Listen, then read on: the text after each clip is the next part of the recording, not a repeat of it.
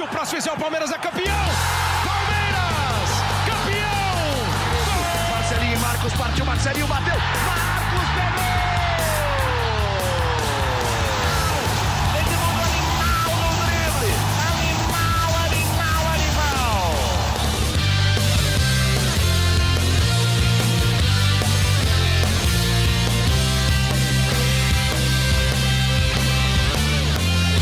Fala, torcida palmeirense. Aqui é o Henrique Totti e começa mais uma edição do GE Palmeiras. Estamos aqui nesta segunda-feira, em total clima de decisão, isso porque nesta terça, famosa amanhã, tem Palmeiras e São Paulo no Allianz Parque, às nove e meia, valendo uma vaga na semifinal da Libertadores. O jogo da ida ficou no 1x1, então o empate em 0 a 0 já classifica o Palmeiras. Então o Palmeiras está entrando classificado. E para projetar esse clássico, eu estou aqui com o Thiago Ferri, setorista do Palmeiras, e o Leandro Boca, voz da torcida palmeirense no GE. E eu já começo com o Boca para passar um pouquinho desse sentimento do torcedor nessa segunda-feira, Boca, porque o Thiago pediu perguntas no Twitter e tem muita gente ansiosa. A ansiedade está como aí, Boca? Henrique, Thiago, quando surge família palestrina, não vou dormir. Não vou dormir. não dá. Não dá. Eu, olha, eu vou fazer o negócio seguinte: eu sou autônomo, né? Então a, a É. minha agenda depende, minha agenda de trabalho depende muito da minha organização. E eu me entupi de trabalho das seis da manhã até as 10 horas da noite, pessoal, porque para minha cabeça ficar ativa. Eu não tô brincando, não, gente. Eu tô muito ansioso. Todos os meus, os meus amigos palmeirenses estão. Nas lives que eu faço nas redes sociais, eu jogo enquetes por torcedor palmeirense e todos eles estão vidrados nessa terça-feira. Amanhã, eu acho que vai ser aquele dia que vai demorar para passar, cara. Vai chegar o Natal, vai chegar o Réveillon, vai ter acabado qualquer problema com o coronavírus, mas não vai estar aí Palmeiras e São Paulo. Eu tô muito ansioso, acho que vocês já perceberam até pela minha voz aqui. Eu tô realmente ansioso, porque, cara, primeiro que é um clássico. Para um clássico a gente já fica Uhum. ansioso.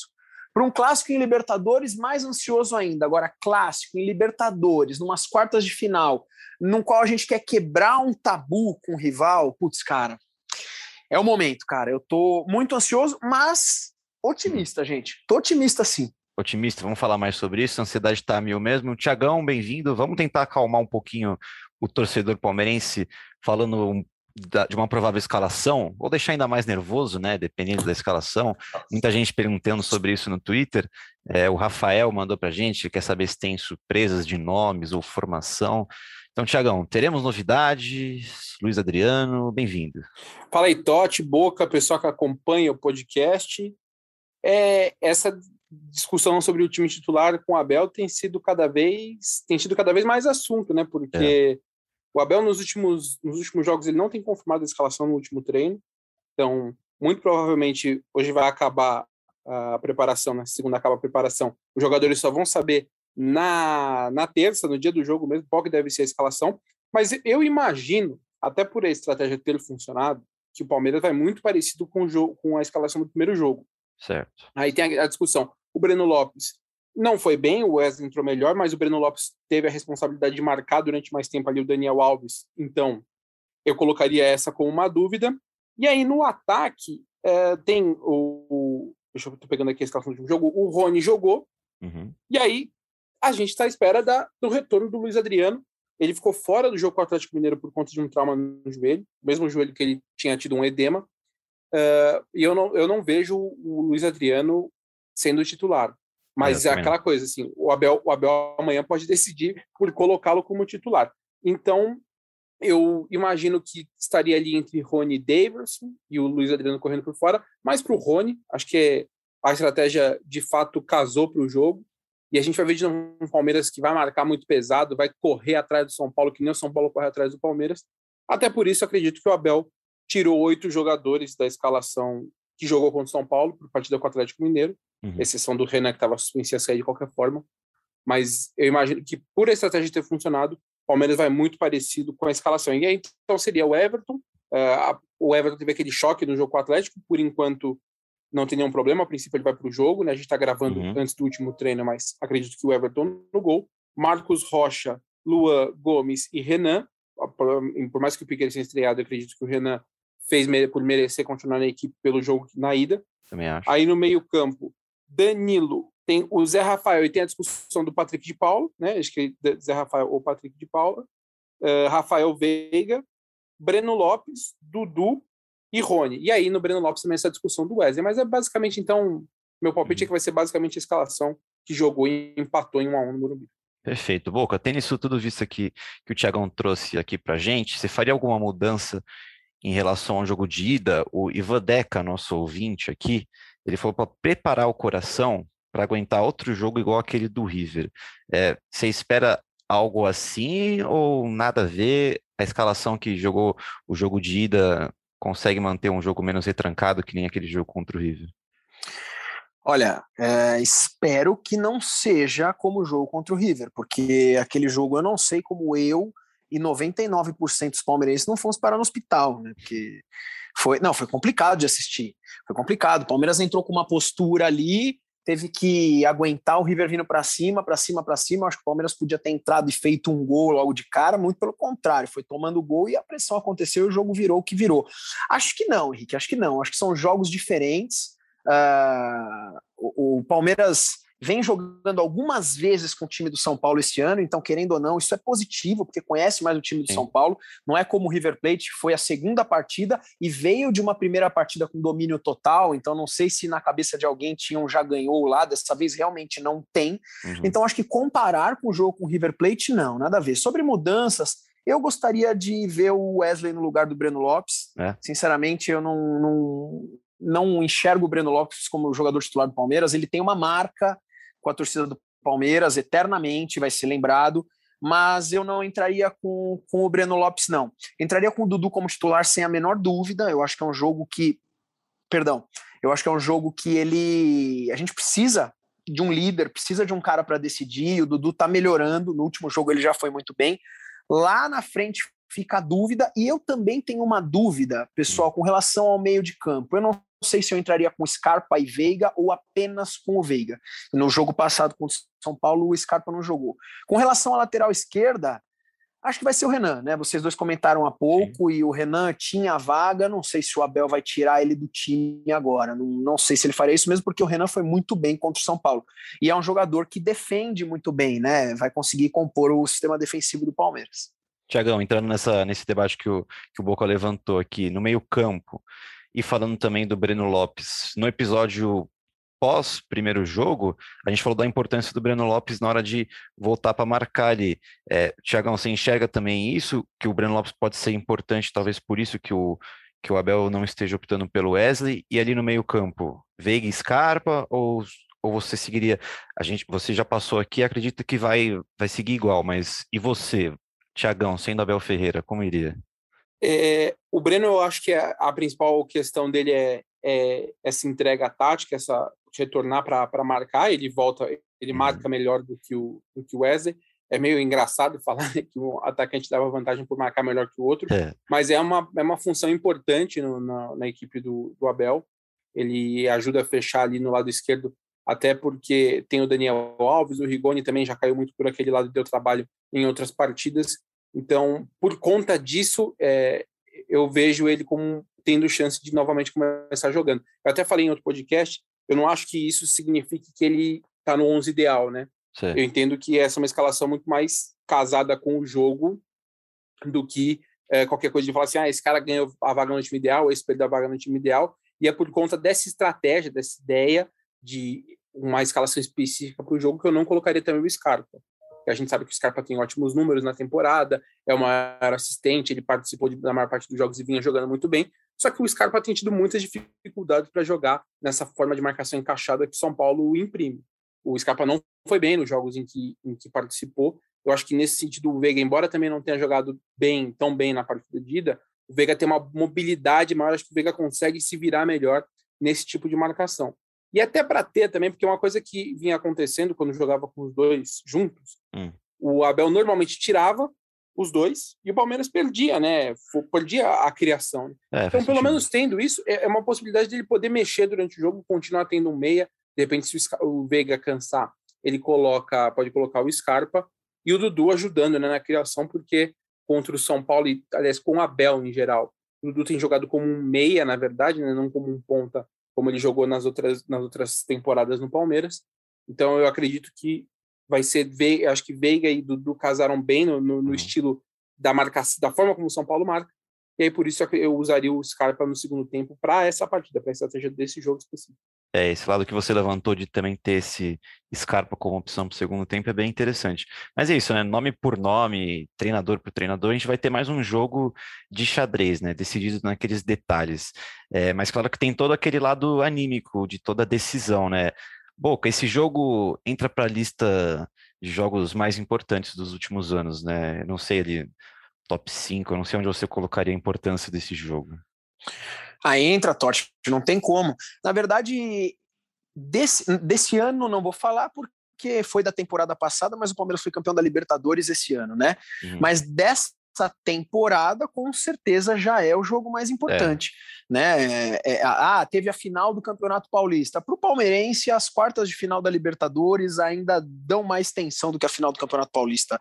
Pau a pau, talvez, Paulo, mas né? é um jogo Exato, então é um, é um jogo de grande importância. Dos últimos tempos do Palmeiras, o Palmeiras escreveu uma história muito bonita de 2015 para cá, com jogos importantíssimos, mesmo falando de clássicos, né? A gente decidiu o Campeonato Paulista é, com, com, com, com, os nossos maiores rivais, a gente decidiu uhum. Copa do Brasil contra o Santos.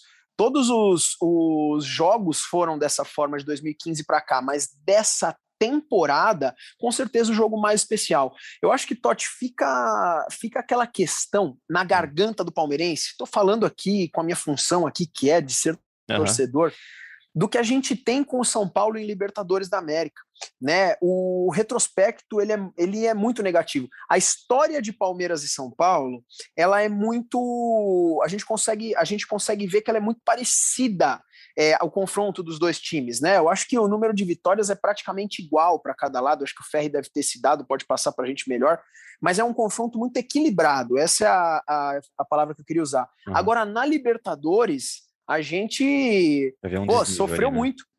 E isso, tem um desnível muito grande, né? Muito grande, e não tem problema nenhum em assumir isso. Só que a página seja virada. A história ela foi feita, mas o futuro a Deus pertence. Tá na hora do uhum. Palmeiras escrever outra página dessa história aí, cara. É, tem esse negocinho entalado mesmo, né? Tiagão, é, ainda nesse, nessa parte anímica, o Maurício Brito, ele perguntou o seguinte, que acho que você pode responder até onde os resultados negativos no brasileiro podem impactar ou influenciar no estado anímico do, do, elenco palmeirense às vésperas de um jogo importante? É possível fazer a separação mesmo após a forma da derrota do último sábado, expulsão, reclamações? É, tem aquela história das 24 horas, né, do Abel, Tiagão, o que você acha? Eu acho que o, o, o caso em si, de a expulsão discutível do, do, do Patrick, a reclamação, toda aquela irritação, Uhum. Eu não vejo como que isso especificamente possa influenciar no jogo. Na verdade, eu acho que influencia é uma queda de confiança, é, acho que é um pouco natural pela sequência. Né? O Palmeiras não vem na sua melhor sequência, perdeu para o Atlético Mineiro, perdeu para o Fortaleza, tem os empates com o São Paulo. Então, obviamente, não é o melhor momento do Palmeiras, que até pouco tempo atrás estava 10 partidas sem perder. Então, acho que isso sim abala um pouco a confiança, mas o Palmeiras é uma equipe que esse elenco ele aprendeu a jogar partidas é, grandes, né? Esse elenco ele, ele foi forjado em, em, jogos grandes, jogos importantes, especialmente em Libertadores, tanto que o Palmeiras carrega uma invencibilidade como visitante desde 2019. Né? Então, eu acho que, óbvio que pode pesar uma falta de confiança, algum jogador não ter tanta confiança para arriscar alguma jogada como tinha antes, mas o Palmeiras vem muito forte por esse, justamente pela questão anímica. Acho que é uma equipe muito pesada para a Libertadores, uma equipe que tem que tem jogado Libertadores e disputado é, lá na frente toda Libertadores com frequência né, nesses últimos anos. Então, eu acho que por isso isso vai fazer o Palmeiras passar uhum. até um pouco, vai ser mais importante do que essa falta de confiança pelos tropeços recentes. Boca concorda, porque o Palmeiras tem, tem adquirido essa cancha mesmo, e tem aquilo que a gente estava falando até agora na sua última resposta, né? Se, se, o jogador não entrar determinado num jogo desse, não sei o que, que precisa. Né? faz a mala, Totti. se o jogador do Palmeiras concordo com, com tudo e se e a, a, a, expressão é faz a mala, vai embora. Desculpa falar dessa maneira aqui, mas vestir a camisa do Palmeiras, não importa o jogo, o jogador que veste a camisa do Palmeiras tem que vestir com uma garra imensa para cima. Agora, nesse jogo ainda, se não tiver motivação maior, tchau. É simples assim. É. Voltando para as perguntas dos nossos ouvintes, então, o William Saraiva, que perguntou sobre o time titular, que a gente já respondeu, ele também mandou mais duas que a gente pode responder aqui também. Ó. A primeira que ele pergunta é qual que é a posição do Gabriel Menino? Beleza, uma boa questão. E a segunda é se o Abel se perdeu por tantas opções que tem no elenco. É, vamos lá, Boca, para você, um menino, começar falando sobre o Gabriel Menino. Tem que jogar onde? Eu, eu, eu, eu, sinto que o, que o Gabriel Menino tem devido um pouquinho seu futebol Palmeiras. Já vimos ele muito melhor com a camisa do Palmeiras, né, Boca? Olha, respondendo a pergunta de trás para frente, ele falou de, hum. da, de todas as opções que, que o Abel tem. Que o Abel tem, é você vê que a gente não consegue escalar. A gente fez um podcast, um ou dois podcasts, eu, o Zito e o Ferri, falando que a gente não consegue escalar o time ideal do Palmeiras. Isso pode ser negativo por um lado, mas é positivo uhum. por outro, porque tem uma opção de jogadores hum, enorme, diferente Sim. do do, do Galo e do Flamengo, que tem às vezes um time melhor do que o do Palmeiras, são 11 jogadores melhores, só que não melhores, perdão, só que não tem o elenco que o Palmeiras tem, né? Então eu não sei falar para vocês se isso é positivo ou se é negativo. Que o Abel se perdeu, acredito que não. Ele é um é. profissional, é. ele ele é experiente com futebol, ele acabou de ganhar dois títulos super importantes. Se perdeu, não diria que eu me perco como torcedor. Quando ele mexe, eu acabo me perdendo sim. Com relação a Gabriel Menino, Uh, não é o mesmo Gabriel Menino da última uhum. temporada. É um excelente jogador, é muito promissor, na minha opinião. É um jogador que tem tudo para estourar no futebol brasileiro e, tal, e também fora do Brasil. É jogador de seleção brasileira. Agora, na lateral direita, para mim, ainda é o Marcos Rocha, tá? É, não, não, não vi o Gabriel Menino fazendo essa diferença ainda na lateral direita do Palmeiras. Só E no meio-campo ele não tem espaço agora, né? É. A gente falou disso no último jogo, o Ferri comentou sobre isso daí. Como é que você vai colocar o Gabriel Menino nesse time agora? Nós temos aí é, volantes, nós temos Danilo, nós temos Zé Rafael, a gente tem Patrick de Paula, a gente tem até um próprio Felipe Melo que pode jogar como volante, difícil nesse momento, mas tem essa opção. A gente tem o lá mais para frente, tem o Veiga, tem o Scarpa, o Dudu que joga um pouco mais para trás. Como a gente coloca o Gabriel Menino? Então, hoje, para mim, o Gabriel Menino é reserva, gente. Essa é a minha opinião. Marco, é, isso prova como que o Marcos Rocha é um, é um, caso impressionante, né? Que muitas vezes ele é criticado, mas é consistente, né? O lateral bicampeão da Libertadores não é à toa. Tiagão, você concorda com o Boca falando que o Abel não está perdido? Eu concordo, até porque, assim, é, eu acho que a, a, discussão, a discussão sobre Palmeiras, né, falando especificamente do Palmeiras, a gente acho que se tiram retratos muito curtos, né? Eu estou até aqui puxando. O Palmeiras há 15, quase 20 dias venceu a Universidade Católica uh, no Allianz Parque, uh, classificou para as quartas de final da Libertadores, sendo super elogiado, porque fez uhum. um jogo muito bom, criou muitas chances. Falava assim: ah, o Palmeiras se encontrou com Danilo e Zé Rafael no meio-campo, com, com Veiga e com Scarpa uh, juntos no, atuando como o, o Veiga pelo lado direito e o Scarpa mais centralizado. Ele mudar para esse jogo específico, eu, eu não, não acho que demonstre que ele esteja perdido. A questão principal é que o Palmeiras não está com os seus atacantes do time ideal, aquele cara, aqueles caras que você fala assim, esses são os seus jogadores do time ideal. Não estavam jogando, né? E isso uhum. faz com que mexa, de fato. Então, por exemplo, todo mundo imagina que o Dudu vai entrar na equipe imaginava-se o Dudu como um ponta. O Abel tem pensado ele mais, um pouco mais por dentro. Então tem todo esse encaixe para colocar o Dudu. O Luiz Adriano, que é o melhor centroavante indiscutivelmente do elenco, vinha com lesões. Então era um cara também que não estava jogando com frequência, precisava fazer, é, fazendo tratamento, e aí joga o Davidson, faz algumas partidas boas, outras ruins. O William, ele faz também algumas partidas boas, outras ruins. Isso gera uma instabilidade. Então o ataque, na verdade, eu entendo que gera uma instabilidade mas eu não vejo perdido. O que precisa de fato é que os jogadores que estão nessa, né, principalmente no ataque, entrem e tenham uma sequência e deem uma resposta. E aí eu acredito que tendo eles mais saudáveis, o Rony também está voltando de lesão, o Luiz Adriano voltando de lesão e o Dudu mais adaptado, aí sim eu acho que é mais fácil o Palmeiras tentar dar uma cara, dar um ritmo maior uhum. para a sua equipe, para a equipe ideal, vamos dizer assim. É, tudo isso que você falou já responde o Arturo Sepultura, que perguntou se o Palmeiras é bipolar tem, tem essa tem essa parte de, de bipolar o Palmeiras sim. O Guto Alviverde pergunta se falta muito para as nove e meia dessa terça, falta muito. O Boca já falou que vai ser aqueles dias longos e longos. E antes da gente ir encaminhando para o fim, então, vamos ouvir o que o Eduardo Rodrigues, nosso setorista do São Paulo aqui no GE, tem para falar sobre como que o São Paulo chega para essa decisão no Allianz Parque. Fala amigos do GE Palmeiras, quanto tempo que eu não apareço por aqui, né? Mas vamos lá, porque terça-feira tem jogaço, todo mundo ansioso, com toda certeza. E dá um panorama aí para a torcida do Palmeiras, como vem esse São Paulo aí para o jogo desta terça-feira. O Crespo ele tem alternado muito, né, o, o sistema 4-4-2 e o sistema 3-5-2. E dificilmente a gente sabe é, qual será a formação utilizada. No jogo de ida, ele surpreendeu né, com 4-4-2, já tinha feito isso contra o Palmeiras. É, ele enxerga ali que dessa maneira o, o, meio de campo ele fica um pouco mais fortalecido e tem é, dado certo né, em algumas das ocasiões aí que o, o, Crespo enfrentou o Abel esse ano. Ele conseguiu anular muito bem o meio-campo do, do Palmeiras. Então acredito que nessa terça-feira ele novamente deva ir com 4-4-2 é, seria aí Daniel Thiago Volpe no gol, Daniel Alves na lateral direita, Arboleda e Miranda na zaga e o Léo, que tem jogado como zagueiro, mas vai fazer a função de lateral esquerdo. No meio de campo, Luan, o meio de campo mais marcador, Lisiero, Nestor e Benítez. E na frente, Rigoni e Pablo. Deve ser essa formação aí do, do São Paulo para enfrentar o Palmeiras. É, tent, tentando né, passar, o Palmeiras tem essa é, pequena vantagem de empate, mas o São Paulo é, está confiante, ainda mais depois da, da vitória contra o Grêmio por 2 a 1 no Morumbi. É, com um time totalmente misto, muitos jogadores foram poupados, então o São Paulo também chega descansado para essa partida que, que promete demais, todo mundo ansioso. Às nove e meia da terça-feira vai demorar para chegar. Mas é isso, amigos. Um bom podcast para vocês aí e um abraço. Valeu, Edu, pelas informações do São Paulo. Bom trabalho para nós amanhã. Agora, voltando para as perguntas dos nossos ouvintes. O arroba Pacelli, acho que é assim que fala, pergunta se a semana cheia atrapalhou.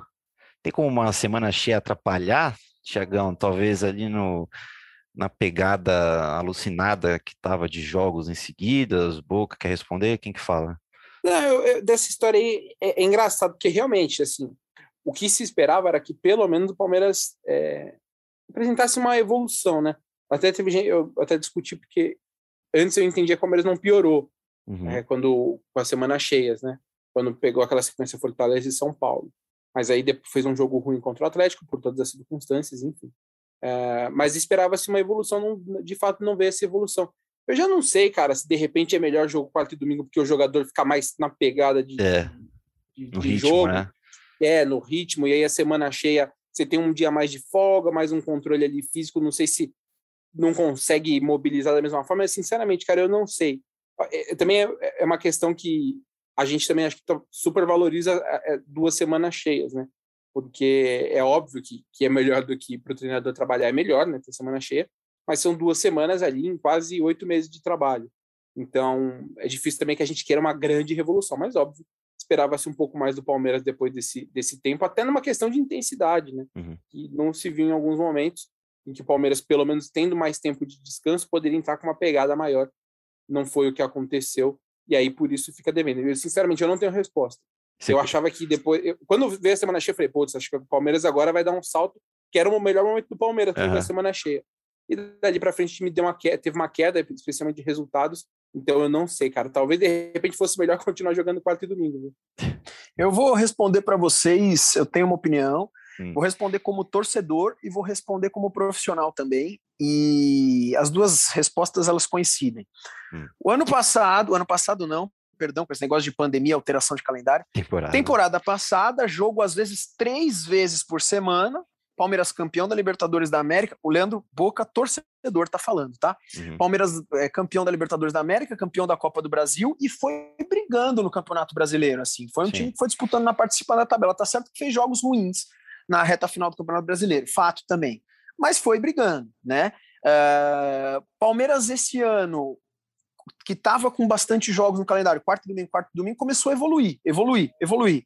Foi a pausa para ter tempo para descansar, que era o que o Abel queria, e o Palmeiras piorou. É, para mim, o Palmeiras piorou. Tá? Se eu pegar o jogo contra o Fortaleza, os dois jogos contra o São Paulo, o primeiro jogo, na verdade, que foi pelo Campeonato Brasileiro, o Palmeiras foi mal. O segundo jogo contra o São Paulo já foi um pouco melhor. O jogo contra o Atlético, tá certo que foi polêmico, teve um monte de coisa errada, mas o Palmeiras também não foi bem no jogo. Uhum. O Palmeiras não foi efetivo. Ou seja, a pausa não ajudou muito. Então, o Leandro Boca, como torcedor, cara, que volte a jogar quarto e domingo para os jogadores embalarem. Uhum. O Leandro Boca profissional já entende da seguinte forma: o descanso ele é válido. Só que, e, e válido e fundamental. Só que o descanso ele é mediante uma análise clínica e laboratorial de cada atleta. E todo mundo sabe que o Palmeiras tem um departamento científico hoje de preparação física, de fisiologia, de nutrição, de medicina do esporte muito forte, né? Então esses esses profissionais eles conseguem falar tal atleta entra, tal atleta não entra, tal atleta dá para jogar, tal atleta não dá para jogar. E o Palmeiras tem um elenco tão recheado que permite alterações. Uhum. Então, se o jogador está perto de estourar, poupa tal jogador. Né? Eu sou a favor da quarta e domingo, eles são profissionais, eu trabalho de segunda a segunda, eles têm que jogar bola. perfeito, perfeito. E caminhando para o final, então, amigos, é, fala um pouco daquela cena né, do São Paulo no Allianz Parque. São 12 jogos, oito vitórias do Palmeiras, dois empates e duas derrotas. Mas também tem que o Palmeiras não vence esse clássico lá no Allianz desde 2009. 2009 não, 2019. É, pode pesar isso no jogo? É, pesa mais de maneira positiva ou negativa, Tiagão? Eu acho que não pesa, na verdade. Assim, para hum. os jogadores em si, eu não, não vejo como algo que pese. Para a torcida, com certeza, né? Porque era uma marca que o palmeirense adorava. É. O fato de ter aquela campanha perfeita, o São Paulo ia para o Allianz Parque, era goleada, gol de cobertura, enfim. O palmeirense era ótimo. Os jogadores acho que não influencia muito. Mas já que tem torcedor que, que gosta né, dessa, dessas coisas, uma vantagem para uma coisa, por exemplo, nessa sequência que o Palmeiras não, não deu certo contra o São Paulo, foi a sequência do Dudu, né? Foi depois que o Dudu saiu, foram os jogos ali que o Palmeiras começou a, a, a, a, Principalmente a derrota, né? Foi até eliminado no, no, no Paulistão quando o Dudu estava tava, é, quando o Dudu estava aqui, né? Mas o Palmeiras só perdeu no Allianz Parque depois que o Dudu saiu. Agora ele voltou. É que de repente, para quem gosta dessas coisas aí, é os mais preciosos, né? diferença. É, ele fez, acho que o gol mais bonito do, dos, dos clássicos no, no do Choque Reis do Allianz Parque, mais bonito até que o do Robinho, né? Aquele gol contra o Denis. Então, de repente, vai para você que é supersticioso aí, quer se pegar alguma coisa, pode ser uma, uma novidade aí para acabar com a cena do, do Choque Rei na Libertadores. Leandro Boca é, é supersticioso? Ou, ou nem um pouco? Ah, cara, sou, cara. Acho que todo torcedor é um pouco, cara. Eu conheço uns que não são, mas a maioria é. É mentira se eu falar que não sou. Todo torcedor tem aquele vício, aquela camisa, aquele lugar no sofá, e com relação ao, ao que o Tiagão falou agora, eu não tinha associado e agora vou começar a associar e vou colocar isso na minha cabeça. é isso, isso é importante. É, te, teve muita pergunta boa hoje, amigos. A interação nas redes sociais do, do Thiago Ferro é um negócio impressionante. Ele pede pergunta, chove pergunta ali. O Marcos perguntou se hoje teve rachão do Pardabel, esse apelido é novo. Jotinha Júnior quer saber se estão treinando pênalti, isso, isso é um ponto importante mesmo é, é bom treinar, porque um a um é pênalti, então é bom treinar. O Isaac pede que o sócio avante ganhe desfibrilador, porque também pode ser importante para essa terça-feira. É, muita pergunta legal, muita participação, e a gente agradece essas participações, amigos, e podemos ir encerrando por aqui essa edição pré-choque rei, né? Porque amanhã, terça-feira, depois do jogo, a gente também volta com a edição, quem sabe, falando sobre a classificação do Palmeiras para a semifinal da Libertadores. Então, 9h30, Palmeiras e São Paulo no Allianz Parque, valendo vaga na semifinal. E vocês fiquem ligados no ge.globo barra Palmeiras para qualquer novidade antes do jogo. E como eu falei, a gente volta para mais uma edição amanhã. Valeu, Tiagão. É, consideração final para falar de, de política no Palmeiras, rapidinho? Vamos lá, é, algumas pessoas colocaram aqui, fizeram perguntas sobre, sobre as eleições, né? E por mais que o pleito seja só em novembro, acho que é importante falar porque o Palmeiras, nesta segunda expectativa é de que a Leila Pereira oficialize a candidatura, ela vai ser vai finalmente se falar como candidata da situação para a eleição do fim do ano. E aí perguntaram aqui, eu até perdi o nome de quem fez a pergunta, acho que foi o Messi Destro. Foi o Messi Destro que fez a pergunta é, quem são os nomes fortes para a eleição, além da Leila, né, que vai concorrer pela situação. Ainda tem a definição de quem vai ser o candidato da oposição. O Saverio Orlandi, que foi diretor de futebol na gestão do Della Mônica, ele foi, era cofista também até é, pouco tempo atrás. Ele tenta articular a candidatura dele, mas ele não é um cara que tem um grupo, ele não é do grupo do Mustafa nem do grupo do Paulo Nobre, então ele está tentando se articular dentro de diferentes grupos de oposição. E tem também o pastor e o senador do, do suplente do Espírito Santo, que foi um nome trazido pelo Mustafa Contursi, pelo Arnaldo Tironi, era visto como um cara com potencial, inclusive financeiro, para concorrer com a Leila na eleição, mas não foi um nome que teve adesão unânime dentro da oposição. Então, muita gente torceu o nariz com ele. E aí também é um cara que deu uma recuada. A gente deve ter em breve a definição. O Savério é o nome que mais articula a, a sua candidatura. Tem o, o Paulo Justo também, que é conselheiro. Se, ele sim se anunciou como candidato, mas é um cara que está vindo meio que assim por conta dele, não tem uma chapa definida. Então falta ainda esse nome, esse nome de, de, de coesão assim na oposição uhum. e o Savério tenta ser, ainda não está oficializado e a Leila a partir dessa segunda provavelmente vai começar a falar oficialmente como candidata à presidência do Palmeiras. Perfeito. Você fica ligado nessa cobertura política do Palmeiras aqui no GE também. Valeu, Boca. Tem alguma mensagem para os corações ansiosos dos palmeirenses nessa segunda-feira? Não, para os corações ansiosos palmeirenses, não. Eu tenho uma mensagem para um amigo meu, Thiago Volpe. Queria falar para ele: Volpe, compra um guarda-chuva que amanhã vem por cima, mano. Um abraço, família palestrina. Tchau. Valeu todo mundo. Você já sabe onde escutar a gente, ge.globo podcasts no Spotify ou na sua plataforma favorita. Até o próximo episódio e partiu Zapata. Partiu Zapata, sai que é sua, Marcos! Bateu para fora!